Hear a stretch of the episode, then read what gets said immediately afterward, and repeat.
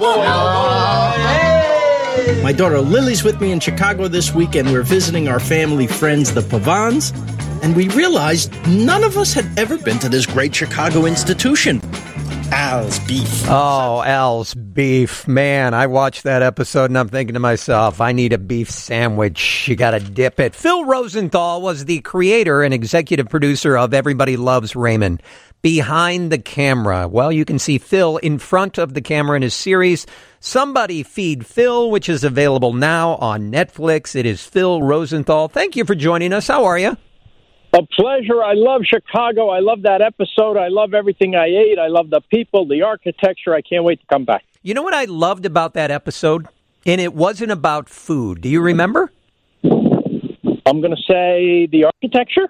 The church. Oh, yeah. The church segment at the end. You went to a gospel church and you went to a service. A Jewish man sitting in a gospel church. Yes. Yes, I think everyone should do it once in their life, at least, because there's power, and there's beauty, and there's grace, and there's love, and there's excitement, and there's emotion. I got it. I understood the appeal. Well, tell me about that, Phil, because you got choked up in that episode at the end of the episode. I sure did. When you were in that church. I sure did. Why did you get choked up? Well, when I was a real little kid, my parents took me to the movies. And it was a movie with Sidney Poitier. It was called Lilies of the Field, where Sidney Poitier helps these old white nuns. Oh, I know all about it, buddy. Oh, absolutely. You know it? Yeah. Oh, yeah. And I was 6 years old when I saw that movie. They sing Amen. Yep. You know the song, the hymn Amen. Of course. Amen, I sang it a million times as a kid. Right? Amen. Amen. Okay. So I'd go around the house singing that. And when I was a little kid, I loved it. Very easy, and it stayed with me. Mm-hmm. And what are the odds that they would sing that exact hymn at this church when I was there? And because everyone had been so sweet to me and so welcoming and loving, when they sang that, here's a song I can join in. Right, this old Jewish man can join in, and I just felt part of it and connected, and it was so beautiful the way these things connect us. So that's it. I absolutely loved it. Of course, I loved the Chicago episode. When you went to Al's Beef, and I can't remember the gentleman's name, the guy that the owner with the beard, the gray hair. He showed you the beef stance where you you have to lean over so you don't. You lean over, a little bend in the knees, the elbows on the counter, and it's all to avoid. Getting this stuff all over you, right? Because it's a wet sandwich. Right, of course it's a wet sandwich. You got to dip it. Then I see him, it's in the first minute of the show. Mm-hmm. You see this man, it might be the biggest bite of food I've ever seen in my life. And I've been eating food a long time. I make a living at it. Yes, this is what you do. But I've never seen a bite like this. That's a Chicago bite right there. He stuffed half the beef sandwich in his mouth. It was awesome. How did you start doing these shows? I mean, you're an executive producer. Everybody Loves Raymond. Very successful. You could ride into the sunset, and then all of a sudden you show up with the food show. It actually started on Raymond. We did an episode where we went to Italy, and Ray Romano had never been before. In fact, I asked him what he was going to do on his vacation one year. And he said, I go to the Jersey Shore. And I said, that's nice. Have you ever been to Europe? And he said, no. I said, why not? He said, I'm not really interested in other cultures. He said. Oh, wow. Even his own culture, Italian. So I thought, we got to do that episode. Really? We bring him over there with that attitude of not being interested and bring him back after he's been transformed by the magic of travel, in Italy especially. Right. With my attitude, someone very excited. And I write this episode, and the arc of the character, where he gets woke, I saw happen to Ray the person. He got it. Yeah. And it changed his life. And right then and there, that was 20 years ago, I said, I want to do this for other people. And so that stayed with me for all that time. And after Raymond, I did try to do other sitcoms and stuff, but the business had changed drastically. Yeah. And it just, I didn't want to do these types of shows that they were pitching to me, and they didn't want to do the types of shows that I was pitching to them. So then I thought, well, what about this travel thing. And I worked at it for 10 years until I got this. You're kidding. It took you 10 years to get this thing on the air? Yes, because my agents, you know, they want you to do another sitcom. They want the money. Oh, yeah, of course. So, you know, it's like I walked in their office and befouled their desk when I suggested, you know what, I think I'll do a food and travel show now. Yeah, there's no money in that. But I'm living the life. And it's a wonderful thing. And, of course, we can't travel right now, but I want to tell everybody that this plague will end. We've got a lot of plagues to clean up, right? Mm-hmm. But we will get through it, and I'm optimistic. I'm optimistic because we always have gotten through it. Right. And there's always been a vaccine, and there's always been solutions to our social problems. And you know, I see this as a turning point in many ways. And so I'm optimistic for the future, and then we're going to travel again. So I want you to watch my little Somebody Feed Phil show with the knowledge that you will travel again, so take this time to plan your trip. Right. You got time now. We were just talking about that, Phil, and plane prices right now to fly. Prices are very, very reasonable. And before we move on from Chicago, I do want to mention we have a mutual friend, John Harris, who works over at ConAgra. Everybody in the city. John is like the unofficial mayor of Chicago. He knows everybody. How does Phil Rosenthal, this Hollywood executive producer, meet John Harris from Chicago? We have a mutual friend, Al Roker. Oh, geez, that's right. And that's how we met. That is absolutely right. Years ago, I knew that. And we go to dinner all the time. And John was in my New York episode with Al. You're right. And when I came to Chicago, I said, I got to call John. Right. Yeah.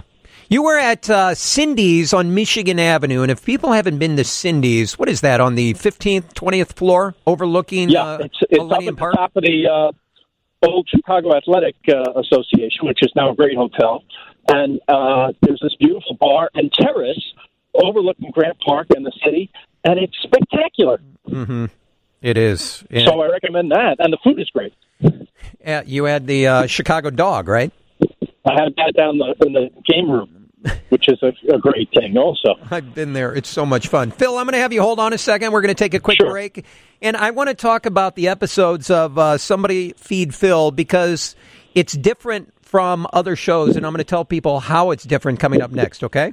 Thanks. Phil Rosenthal, Somebody Feed Phil, available now on Netflix. It's 720 WGN. It is Pete McMurray in the Skyline Studios on the phone with us. Phil Rosenthal, you can see his series, Somebody Feed Phil, which is available now on Netflix.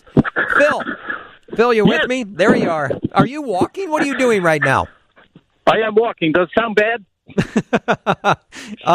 Well, it sounded like you were in a cave for a second. Are you exercising right now? What's going on? I do a lot of my phone calls and interviews, I do them when I walk, so I'm killing two birds with one stone. I'm going to sit for you now, though, so you can hear me loud and clear without the wind, and I don't want any trouble. I like that. I wanted to explain why your show is different from other shows, and maybe it's because I've been watching it during the social unrest that's going on right now in the United States, is you have a Jewish kid, a Jewish guy from Queens, New York, and you're sitting down with the chef in Marrakesh, or you're sitting at a gospel church in Chicago, and you're having a conversation about their culture. That's what I loved about it. Well, thanks. Obviously, this was done way before this trouble that we're seeing right now, and it's I don't do it for any other reason other than I love diversity. It makes life interesting. Yes. And I love learning about other cultures. And I didn't know it would ever be taken as a political statement, the embracing of other cultures and other people. But for some reason, in the times we're living in, you know, I could be labeled, oh, we know what he is. We know he's one of these Hollywood types because there he is, hugging people from different countries, right? And all I'm trying to be is a human being. Yep. Yeah, you're right. And I love it. The Marrakesh The Marrakesh episode, which is this season, it's the first episode this season. When you're walking in was it a spice market? What was that with with the chef? Yes. There is, and it's. I want you to explain to people this spice market, because I'm looking at it thinking to myself, oh my God, who knew, number one, there was such a thing, and who knew, number two, there was so many different types of spices? Well, I mean, this is what makes the world go round, right? I mean, if, let's say you have a cuisine or a population that doesn't have a lot of money, the way to make inexpensive food interesting is through sauces and spices. Right. And so the spice trade has always been this incredible luxury for everyone on Earth. It makes food not only delicious, but something that might only be the only bright spot in somebody's day. Mm-hmm. That's why food is so great and why I call it the great connector, because no matter where you're from, you got to eat. We all got to eat, and we come together at mealtime. It's where we socialize. It's where we meet people. Mm-hmm. And for me, if food is the great connector, laughs are the cement. Oh, yeah. Boy, that's a great line. If food are the great connector, laughs are the great cement. I love that. Yeah. Was your mom a good cook? No. No, you're I really... used to say in our house, meat was a punishment. No, terrible. But she, you know, I don't blame her. She was wonderful in every other way, and she worked, you know, full time. My dad worked, so there was no time, and we didn't have a lot of money. Yeah, and so we didn't get a lot of delicious food in our house. And when I graduated from that house into the world, it was like when in The Wizard of Oz, she opens the door and now the movie's in color.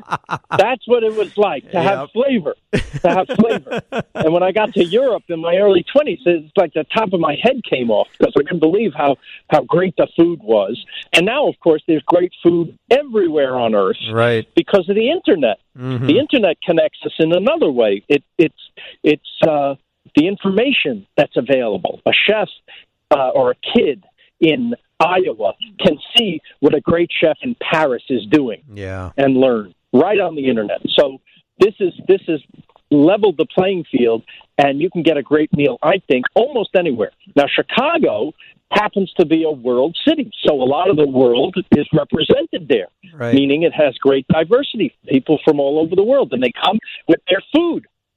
And it's one of the great places to eat in the whole world, I think. Right. I agree 100%. We're a world-class city. What's your favorite city or country that you've been to in Somebody Feed Phil? What sticks out right away when I say that? Italy in my life, I have to say, is the one. Maybe I was Italian in another life. You ever go somewhere and just feel at home? Absolutely. Like, I could live here. So there's a few elements there. One is everywhere you look is beautiful, right? In Italy, and then the food is, of course, delicious, and everyone's hugging and kissing you. So what's not to like? So I just feel comfortable there, and I love it. There's something about fresh food, especially in Italy. I mean, it's not filling in the freshness with the pasta. And Curtis, my producer, is a foodie. What's your question for Phil? You wanted to ask him about Italy? Yeah, well, Italy and all these other cultures, you know, when you think that you go there, there's always rooms that you have to have the food when you're actually there. Like Italian food, you have to have it in Italy because it's just that much better than the grandma's recipes. Source. Yeah. Guess where they have really good Chinese food? Guess where? Go to China. Yes. Yeah. That's it. You like Mexican food? Guess where it's really good. That's where you go, Curtis. If you like Italian food, go to Italy. There you You'll fall in love with it. I'm no genius, but I think that's the answer. And one of the things, Phil, that you do on the show, Somebody Feed Phil, my 14-year-old son does, when he's happy in his eating, he puts his arms in the air. When you like something on this show, you put your arms up like you just won the championship. Yes, because I am not an athlete, and I just won at this sport. Oh, that is so funny. I loved it, man. I do. Thank you. I think it's fantastic. And I'm so glad you do. I'm so happy. You know, it's my way of connecting to the rest of the world is this little show. And I get beautiful DMs from everywhere. And I just, it thrills me to no end when people go on the little trips, you know, that I show on the show that they followed my itinerary. By the way, there's a website, PhilRosenthalWorld.com, where every single place we go on the show is there for you with links to the place so you can reserve and you can find out about each and every restaurant and everything we eat. Oh, is that great? So if people are taking a trip, say, to Italy or London where you were making bread or Seoul, you'll have those restaurants. I love that. You'll have even the gelato places, everything. Wow. Are you even making any money on this, or is this just fun for you? No. No, but I'm not complaining. You're talking to the luckiest guy you'll ever talk to. Yeah, I've been very blessed, and I just want to make your life better now by paying it forward by showing you that the best thing you can do with your hard-earned money after paying your rent and schooling your kids is travel. Yeah. Travel. That's the answer. See the world, see different cultures, see how different cultures live. Well, it's priceless. It's priceless. You come back with a new perspective on life. Mm-hmm. New attitude. Do you cook at home? Are you a cook? I'm terrible. So people say, what do you mean you can't cook? You have the food and travel show, you can't cook? I say, yeah, I meet a lot of great chefs around the world. They can't write a sitcom. Right. But you would think contribute in our way. Well, you would think that you would try it at home, at least, you know. Well, now with the quarantine, right, of course I'm cooking more. Yeah. But I'm not I wouldn't call myself a chef by any means. No. I've met some of the greatest chefs on earth, and I'm happy to give them my money to let them do what they do. Right. Definitely so. Is there one place on the planet that you haven't been to yet that you want to go to? India. Oh, wow. Yep. Can't wait to go there. And I love the people. I love the food. I love the culture. I just haven't been there yet. When do you start filming again? It's up to Netflix. Oh. I will tell you that these are 5 shows that are on now. That's season 3, and season 4 is coming. We shot it already, and they split it up into 5 now and 5 later. It'll probably be in the fall or winter. Man, you know what? For a guy, for a guy that was the executive producer of Everybody Loves Raymond, where you had to wait week after week after week for different shows. How much do you love Netflix, where you can watch them all at once, and then you can tell 100 people how great they are? I love that when you deliver the show to Netflix, they push a button and you're on in 190 countries simultaneously. Oh my That's my gosh. Favorite thing. Of course and that, it is. And that then really is making a connection to the world. So that's the appeal of Netflix, and that it'll always be there. The shows will always be on that shelf. Right. So you can watch them whenever you want. I actually, because I'm older, I'm not a real binge watcher. And I always think, we spend months on every episode. We spend so much time on deliberating on every line and every shot and every dish that you see and everything in the show. And then if you binge it and watch it all at once, it's like cramming for a test. How much are you really going to remember? Well, that's why what's great about Netflix, you can always go back and watch it again over and over and over. That's true. Yeah. That's true. People tell me they do that. And that's very flattering, very nice. I'm so happy to be there with them. I feel like, you start to feel like family. Right. Phil Rosenthal, the new season is out on Netflix. Somebody Feed Phil. Episode 2 is all about Chicago, and you can see him on Maxwell Street with the bone-in pork chop. A Chicago dog, the beef sandwich, the beef stance, and more. Phil, really a pleasure to talk to you. Thank you so much. It's my pleasure. As soon as this is over, come see you in Chicago. I would absolutely love that, to have dinner with you. Okay. Thank you so much. We'll get John Harris. Yes. I'm texting John during commercials right now. Have a great day. Great. You too, my friend. Take care. Somebody Feed Phil. Check it out now on Netflix.